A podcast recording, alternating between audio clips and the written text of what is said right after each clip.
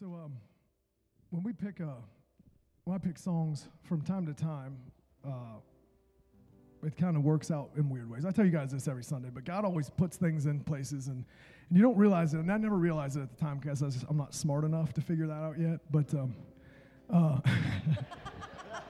Jenny, uh, Jenny uh, Best is the one that kind of turned me onto this song. Her and Tina teamed up on me and uh, told me to listen to this one a bunch, and we played it before. But uh, I just get to thinking about all the things that we deal with on earth um, in our in our families and in our work and in our lives and things like that. That uh, you never can lose sight that our real reward isn't here. It's when we leave here and go home, and uh, that's where it's going to be awesome.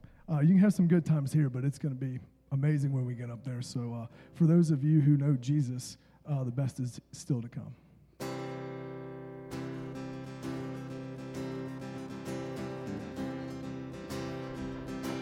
Are you disappointed? Are you desperate for help? You know what it's like to be tired and only a shell of yourself. You start to believe you don't have what it takes. Cause it's all you can do to just move, much less finish the race. But don't forget what lies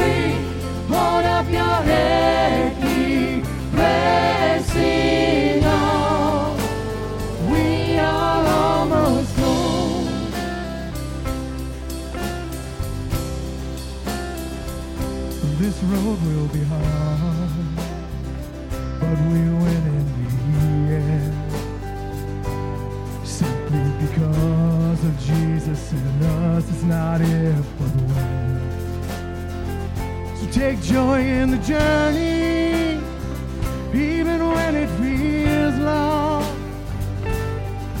We'll find strength in each step, knowing heaven is cheering you on. We're almost home, brother.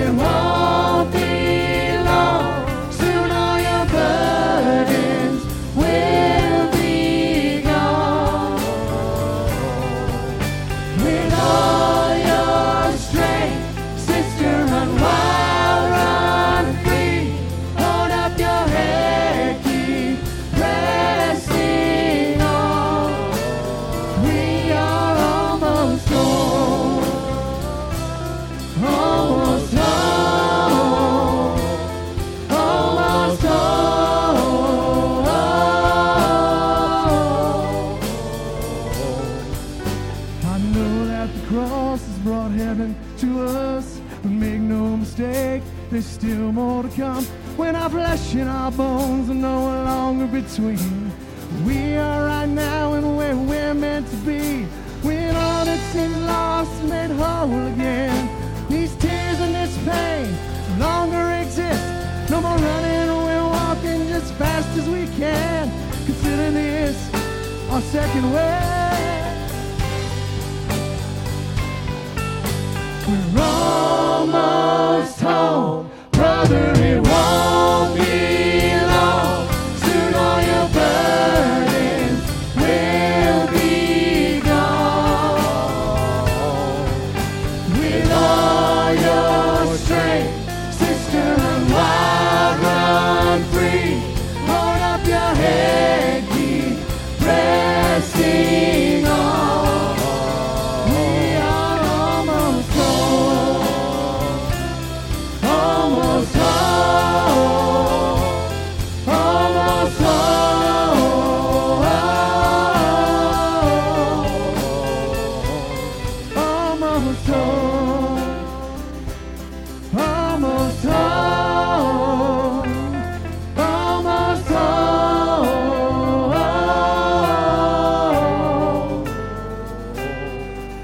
We're almost home, brother. It won't.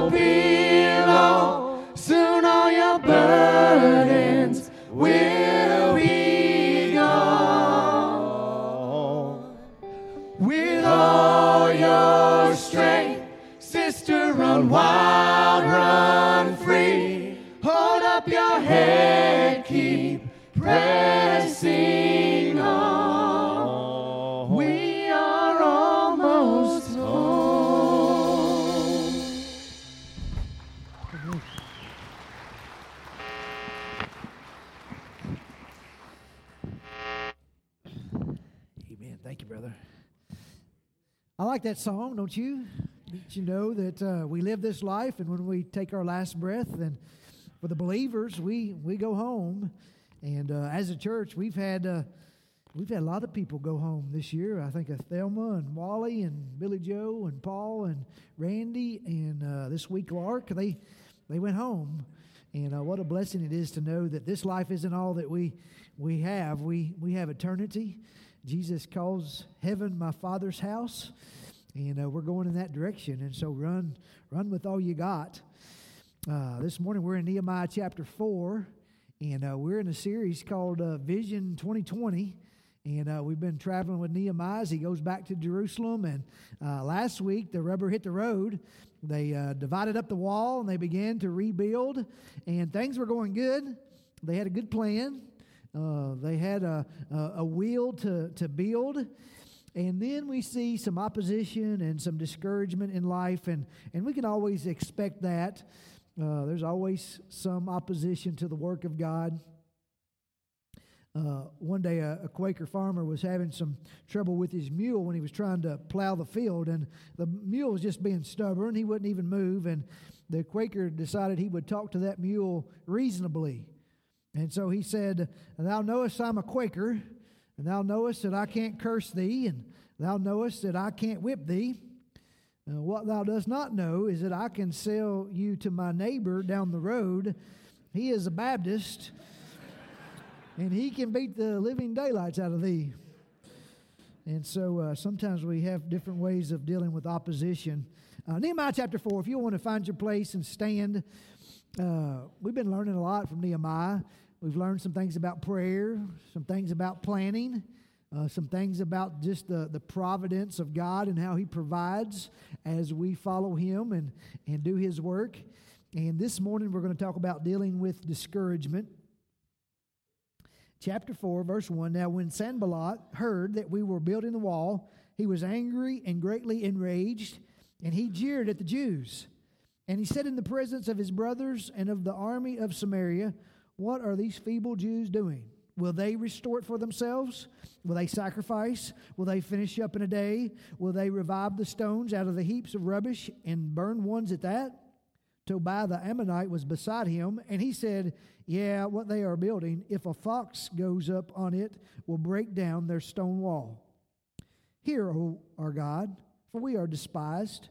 Turn back their taunt on their own heads and give them up to the, be plundered in a land where they are captives. Do not cover their guilt, and let not their sin be blotted out from your sight, for they have provoked you to anger in the presence of the builders. So we built the wall, and all the wall was joined together to half its height, for the people had a mind to work. But when Sanballat and Tobiah and the Arabs and the Ammonites and the Ashdodites heard that the repairing of the walls of Jerusalem was going forward and that the breaches were beginning to be closed, they were very angry. And they all plotted together to come and fight against Jerusalem and to cause confusion in it. And we prayed to our God, and He set a guard as a protection against them day and night.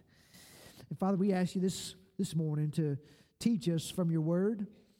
Uh, Lord, we know that uh, you have given us things to do, and sometimes we face opposition and difficulties. Sometimes we get discouraged. And uh, Lord, just may we be reminded today that uh, you, you care about the things that we're doing and working on. And and you're faithful and true, and we can come to you and we can cry out to you, and and uh, Lord, you can use us. And uh, so we pray you teach us today and remind us that you came that we may have life and may have it more abundantly. Uh, we pray this morning that if there's any that's here that's uh, not saved and not come to Jesus, that this would be the, the just the, the morning where they turn from their sins and believe upon Jesus. We, we want to see that this morning. We pray for it, and uh, we pray in Jesus' name. Amen. You can be seated.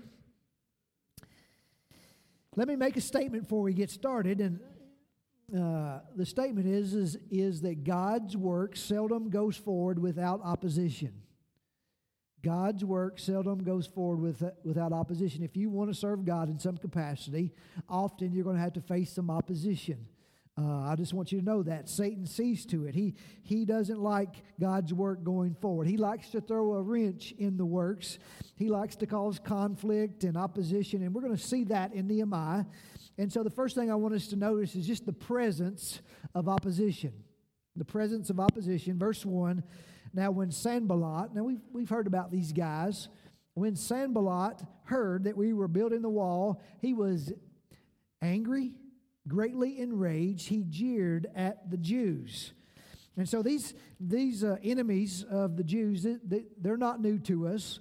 Back in chapter 2, if you remember, verse 10, uh, when Nehemiah arrives there, it says, But when Sanballat the Horonite and Tobiah the Ammonite uh, servant heard this, it displeased them greatly that someone had come to seek the welfare of the people of Israel. So let me just kind of review uh, Nehemiah was a cupbearer uh, for the king, and he heard that the walls around Jerusalem were haven't been rebuilt, and there was no security for the people, and this was for their shame.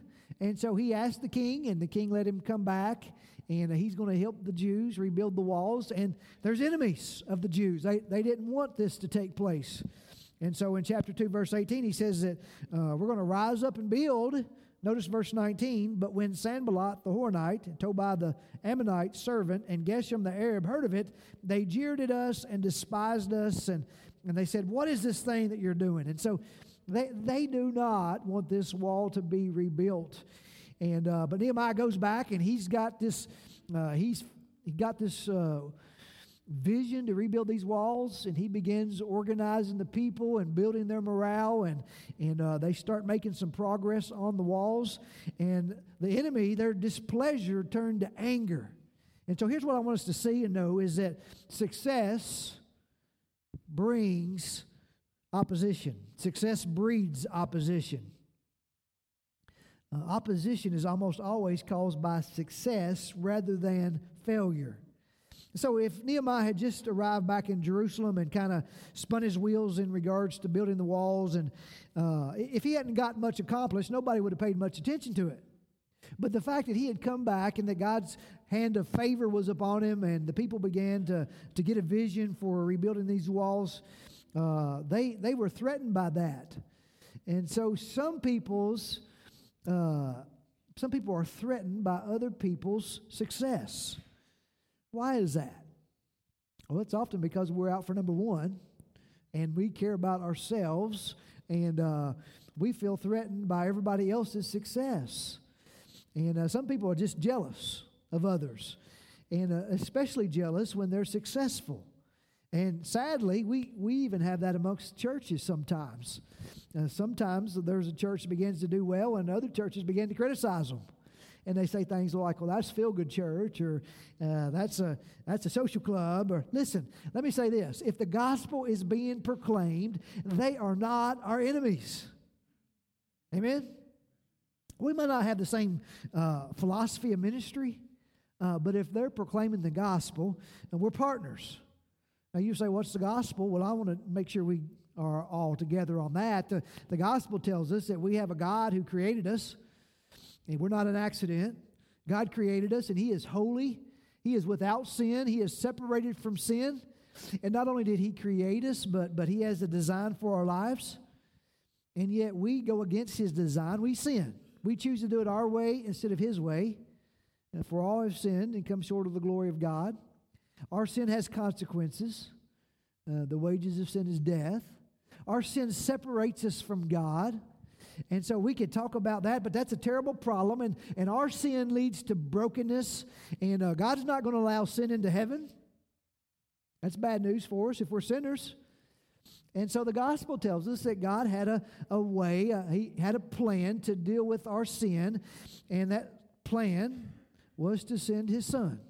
John 3:16 for God so loved the world that He sent His only Son Whoever believes in him shall not perish but have everlasting life. So God had a plan for sinners. And his plan was to send Jesus, and Jesus would come and, and he would live a sinless life, and then he would go to the cross and become a sin bearer. Or in other words, he would bear my sins and your sins, or a substitute. Now, we deserve punishment, and Jesus would come and take our punishment. And he took our punishment on the cross. And we know on the cross, Jesus died. He was buried. On the third day, he arose again. That, that's what the gospel is. Christ died for our sins in accordance with Scripture. He was buried, and on the third day, he arose again. And that's the good news of the gospel. And the gospel says that if we'll turn from our sins, the Bible word is repent and believe upon the Lord Jesus Christ, then we can have our sins forgiven. We can be saved. We can have the, the hope of eternal life. And then we can begin to pursue God's design for our lives. That's, that's our sanctification. So we get saved by faith and, and repentance, and then we begin to grow in Christ's likeness and pursue God's design for our life. If, if a church is proclaiming that, that Jesus is the Son of God and He's the, the, the, the, the Son of God as presented in this Bible, and that He is the way of salvation, uh, listen, we're partners with those churches. We, we want them to be blessed, we want them to reach people. Uh, listen, there's a lot of people around here lost, and it's going to take more than one church to reach them. And so we, we want the best for them. We pray for them. And so success breeds opposition. Let's consider some of the sources of opposition. Verse 2 uh, here's what these enemies say. Uh, they said, In the presence of his brothers and the army of Samaria, this is Sanballat, he's the governor of Samaria. What are these feeble Jews doing? Uh, will they restore it for themselves? And, and so he begins with some opposition through ridicule. Begins to kind of mock the, the Jews. And, and probably the easiest way to oppose something is to ridicule it. And so, verse 2 these feeble Jews, these weak Jews, are they going to restore the wall? Are they going to be able to revive the stones? Verse 3 uh, the foxes, if a fox were to climb on this wall, uh, it would break down their stones. And so we wonder sometimes why people are so quick to, to ridicule others. And the reason is because ridicule is demoralizing and uh, it causes insecurities and it discourages those involved.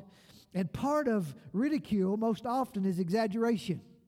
So notice verse 2 the feeble Jews uh, are you going to revive stones? Anybody, stones don't need reviving, do they?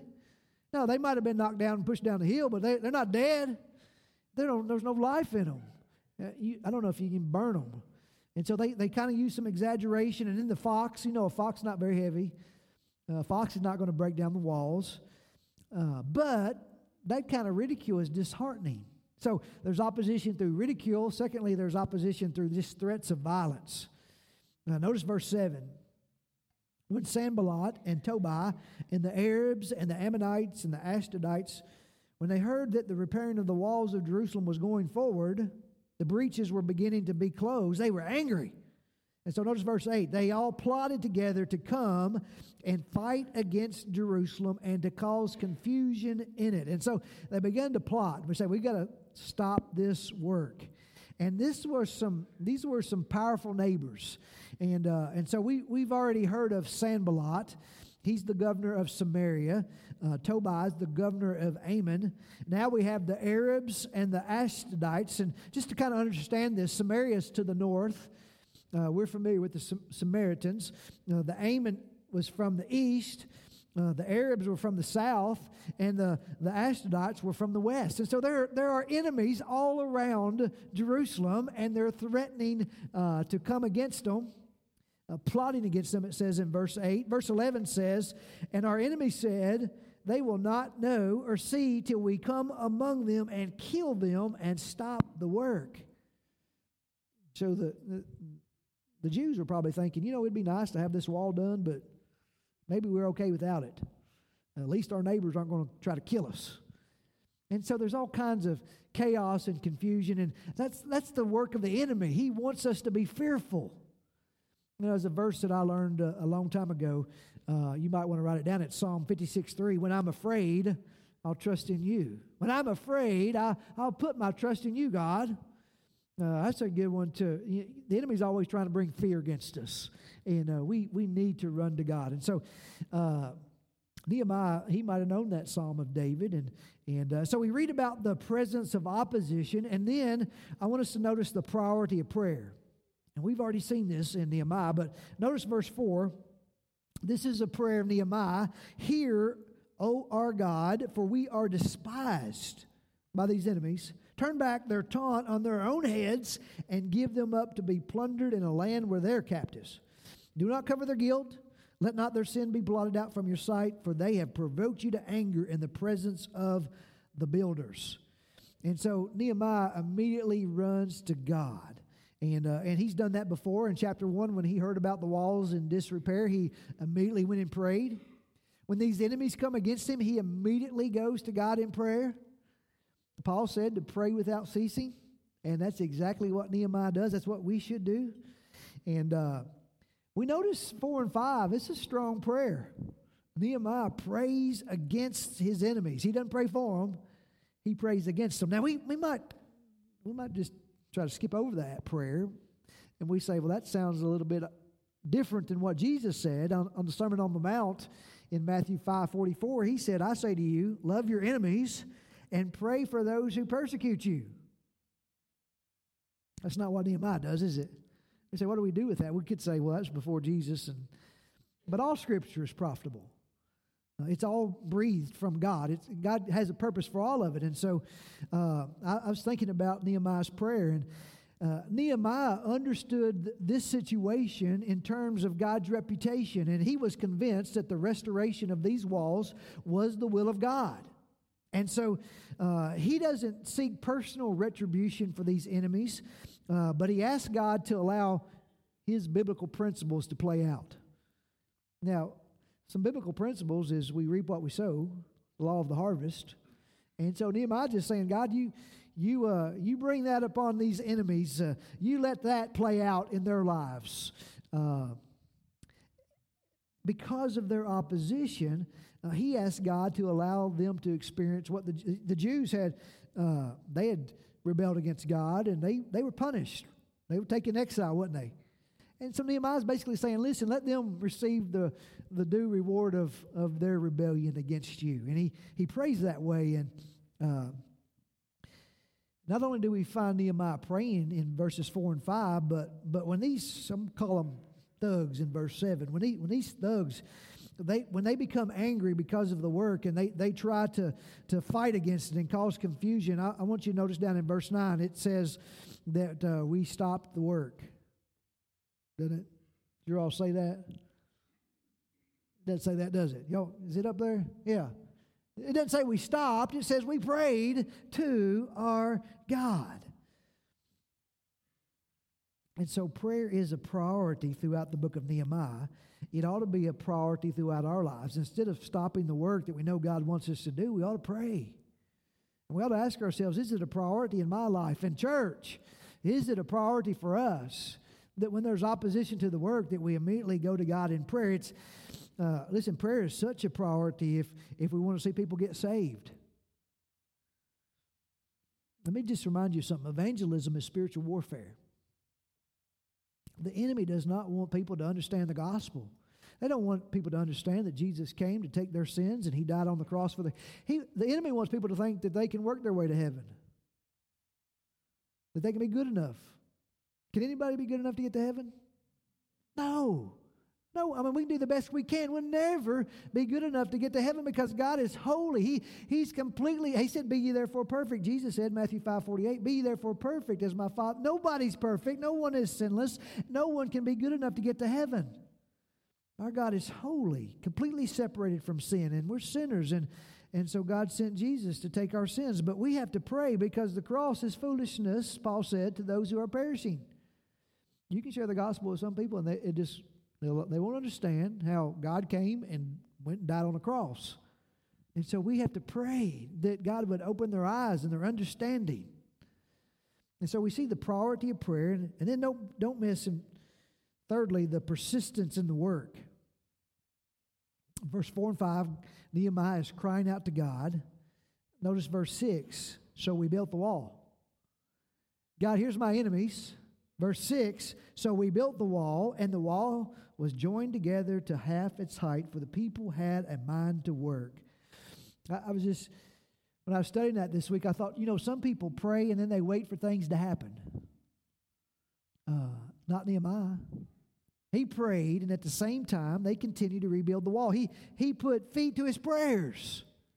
And so we, we pray. Listen, we, we're praying for a greater harvest this year, aren't we? We're asking the Lord for 52 people. We want to see 52 people safely. We need to pray, and then we got to get up, don't we? Y'all with me?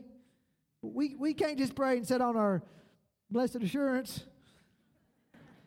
Oh, we, we got to get up. We got to go and labor. The, the harvest is plentiful, the laborers are few. And, and the Lord tells us that it's labor. And so we pray and we sow seeds and we water seeds and we shine our light and we share the gospel. We do both. We pray and we labor. And listen, who's your one? I wrote a little blog about this. I, if I ask you who's your one, I'm, I'm not trying to pick on you. Listen, I, I love you guys. Y'all know that? I, I love you guys. I, I want I, I want to shepherd your heart. I, I want you to have a heart like Jesus. Did he have a heart for the lost? Think he had like this? Yeah. Listen, he's the one that gave us that parable about leaving the 99 going after the one. He came to seek and to save the lost.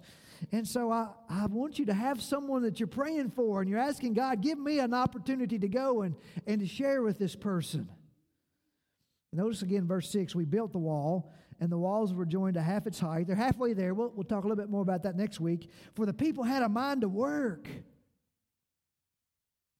Uh, I hate to even say this. Y'all, y'all don't get too mad at me about this, but there, there's a problem in the church in, a, in America today, and the problem is we're lazy. Huh?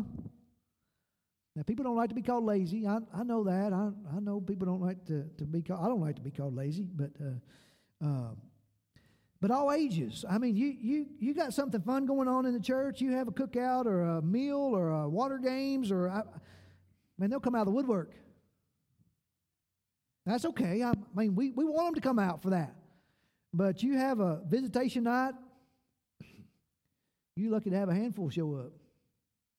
You have a prayer night, you have a work day. Jason, you have a work day, you have a handful maybe. And prayer's the same way. People don't, you know, it's no fun in that, and it takes a little bit of work and discipline, and it's not entertaining. And listen, whenever we have a, whenever we have a, a, a special time of prayer, it, we ought to have to have it in. I mean, it ought to fill this room up, shouldn't it? I mean, if we think prayer is important, and I mean, we should be the only room we could fit in. I, I tell you, I became a deacon in 1999. I was young and I didn't really know what all we were supposed to do, but we'd, we'd have meetings. We'd sit around and talk about church business for hours. And we decided we needed to kind of change course because that's not what deacon means. It means serving. And we decided we ought to serve the church and care for the widows and orphans and, and uh, meet the spiritual and physical needs of the church. And we we changed course. And after that, every year we, we'd ask people, and they're like, I can't serve this year.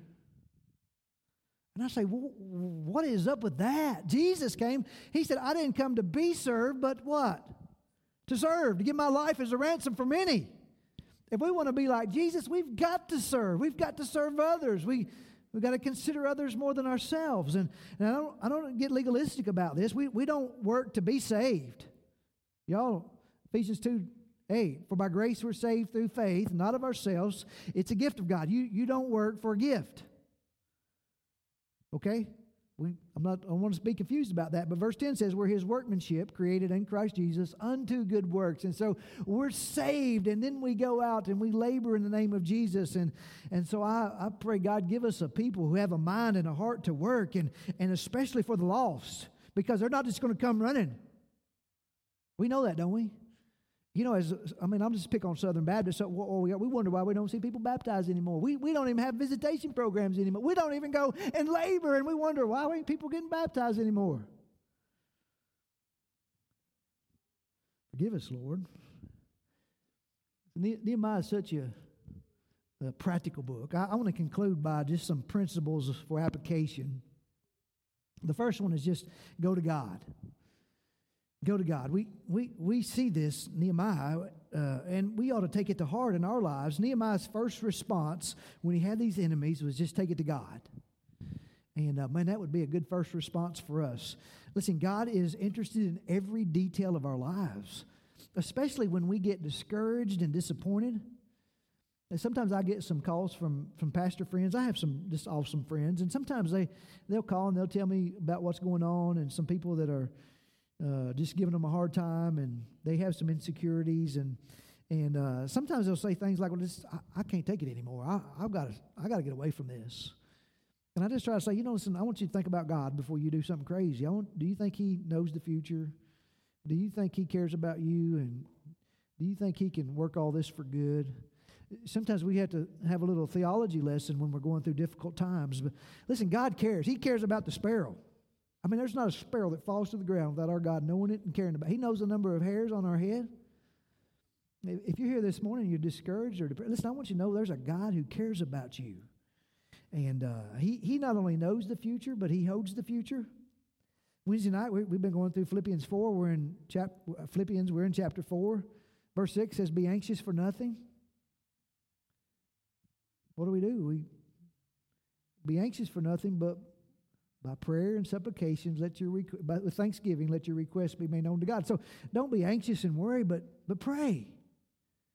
And we can pray because God cares about us. See, uh, prayer is a divine resource, and I, I know I don't utilize it enough, and that's that's so foolish. When God invites me to bring all my cares, cast all your cares on Him, because He He invites me to do that. He invites you to do that, and if you don't do it, it's foolish. And what I find is that when I'm discouraged and pray, I mean, God often sends people, other Christians, some of you, He He'll send them, and they'll minister to you. I mentioned a few weeks ago, was, we had a lot going on, and sickness and deaths, and, and Jay came by on a Thursday, and he trusted in the Lord, and I told him it's like battery chargers that God just hooked up to me, and it was like, boom, here. And it just energized me, and God does that. And so Paul told the Philippians to pray about everything. And then in verse 7, he says, The peace of God, which surpasses all comprehension, shall guard your hearts and minds in Christ Jesus. The more we study the scriptures, like Nehemiah, the more that we see the, that prayer is so often a part of God's plan for us when we face difficulties and discouragement. God wants us to, to come to Him. Now, it's not all the plan. I, I think He wants us to pray about everything, and then He wants us to do everything we can to resolve our problems. He, he wants us first to come to Him and then follow through with what He puts on our hearts. And so, go to God first. Secondly, deal with discouragement. We live in difficult times, and there are a lot of people who are depressed, discouraged. Uh, just a few practical suggestions for you uh, for what they're worth. I think sometimes our discouragement is, uh, our depression is proportional to the level of exhaustion that we're experiencing. And I've said this before, but sometimes the most spiritual thing we can do is get a good night's sleep. And so, uh, sometimes, uh, I mean, God has made us in such a way that we need a, some rest and a Sabbath. And so sometimes we need rest and relaxation. And, and uh, Nehemiah, I mean, uh, Elijah is a great example. Uh, if you read 1, uh, 1 Kings 19, you know, he had this mountaintop experience. And God sends down fire, burns up the, the sacrifice. They killed the prophets of Baal. You all remember that story? And so he, he's a mountaintop experience. And the next thing you know, this wicked Jezebel says, I'm going to kill you. And he gets I mean, he gets fearful. He's running for his life. He's saying, God, I want to die. This is right after the this big experience. And you know what God does? He he gives him some rest. He lets him he lets him sleep and then he wakes up there's some food for him and he he eats a little bit and he goes back to sleep god is ministering to him through through rest you, you read about that in, in 1 kings 19 and after he gets some rest then he's better able to cope with the issues of life and and maybe that's some advice for some of you just get some rest. And once you get some rest, then you can uh, begin to nourish yourself on the Word. Uh, Jesus said, Man does not live by bread alone, but by every word that proceeds out. I mean, so the Word of God is our nourishment. We need that. Some of us need some physical exercise, activity. Some of you got stressful jobs and uh, you work long hours, and it's important for you to have some form of exercise to release some of the emotional tension and stress. And so uh, we're in February, and I know those uh, New Year's resolutions have probably long gone, uh, but some still need to figure out how to get some exercise. Um, when I'm discouraged, when, people, when I talk to people who are depressed, one thing I often tell them is, won't you do something for somebody else? We're often amazed when we do something. Jesus said it's more blessed to give than to receive, but when we do something for somebody else, we get our eyes off ourselves. And sometimes we realize, well, they got a lot more reasons to be discouraged than I do. And so do something for someone else. Uh, if you, if you, I mean, some people are depressed and they, they have a list of things they need to do and they're just overwhelmed by the list. Here, just do one thing. If you got a to do list, just knock one of them out. And when you knock that one out, then that kind of gives you some momentum, and you're saying, well, at least I got that one done. And then, then by God's grace, you might be able to work on a second one. Uh, here's one of the, the best medicines for discouragement is, you ready for this? Y'all want to write this down? It's, uh, it's evangelism sharing the gospel. And there's been times, I'm, I want you, y'all to test me on this one if you want to, but there's been times where I've just been felt overwhelmed, and I just said, I'm not, I'm just going to put this aside, and I'm going to just go look for someone to talk to them about Jesus. And I'm going to tell you what, that's the best medicine. Uh, and if you go looking for someone to talk to them about Jesus, God will put someone in your path, and you can tell them about the Lord and maybe share the gospel, and that will just energize and encourage. Listen, I, I dare you to put that to the test. Come back and tell me. And, and then when I do that, I think, why do I pass that privilege up so often? Uh, and I'm a preacher. I ought to do that all the time. And you're his children. You ought to do it all the time. But do some evangelism. And then uh, quickly, uh, I, I, encourage people to f- spend some time with joy filled people. Uh, find some positive people. There's too many Debbie Downers out there, and they'll suck the life out of you. You better be careful with them. You, you know who the positive people are. And, uh, you know, in regards to discouragement, two negatives do not make a positive. And so, uh, and, and then this finally, you know, Romans 8 28 tells us, and God says that all things work together for good for those who are who love God and are called according to his purposes. Look for the good that God wants to bring out of your circumstances. Ask questions like, God, are you preparing me to maybe I'm going through this so I can help someone else? Or God, are you trying to teach me some things so I'll be a better pastor or husband or father or Sunday school teacher or friend? Uh, Lord, what are you trying to teach me in this process? Are you, are you trying to equip me for greater responsibilities? God, uh, just how are you going to use this for good? And so often He's got a plan for everything. And so go to God, deal with discouragement, and then continue the course. Verse 9 says, uh, and we pray to our God and set a guard as a protection against them day and night. And so they, they, they set their minds and their hearts on accomplishing the task that God has given them. And I think one of the reasons that Nehemiah is such a good leader is because he had faith in God and he had this assurance that the God who gave him this task of rebuilding the wall would stand by him until the job was done. And I just want to say to the church, we can have that same assurance today that God will stand by us as we labor to do the work that He's given us. Paul said it like this in Philippians 1 6 that I'm sure of this, that he who began a good work in you will bring it to completion until the day of Jesus Christ. And so I, I want to end by just encouraging and challenging the church to you know, just to continue the course and keep the faith uh, that God will be faithful until the day that he comes back for his church, and all of that for the glory of God. Amen. Let's pray. Father, thank you for just the encouragement that we find from your word. It's it is life. Uh, your word goes out, it accomplishes his purposes. And, and there's no doubt today, Lord, that there's some here that may be discouraged and, and uh, they just need to, uh, to hear from your word and be nourished by your word and be reminded of your faithfulness, your power to, to use all things for good. And, uh, and so I, I pray today that uh, for some, that their first step is just to go to you in prayer and uh, maybe just start on their knees and just cry out to you. Lord, I pray that if there's a person here that's never responded to the gospel, that uh, today might be the, the day where they turn from their sins and believe upon Jesus. Bless this invitation, Lord. We pray for your glory. In Jesus' name, amen. Stand with me this morning and listen, that, that one point, if, if you didn't get any others, if just go to God in prayer and and I, I mentioned earlier, sometimes that just, sometimes that's publicly. You just, you pray and say, God, I, I need you.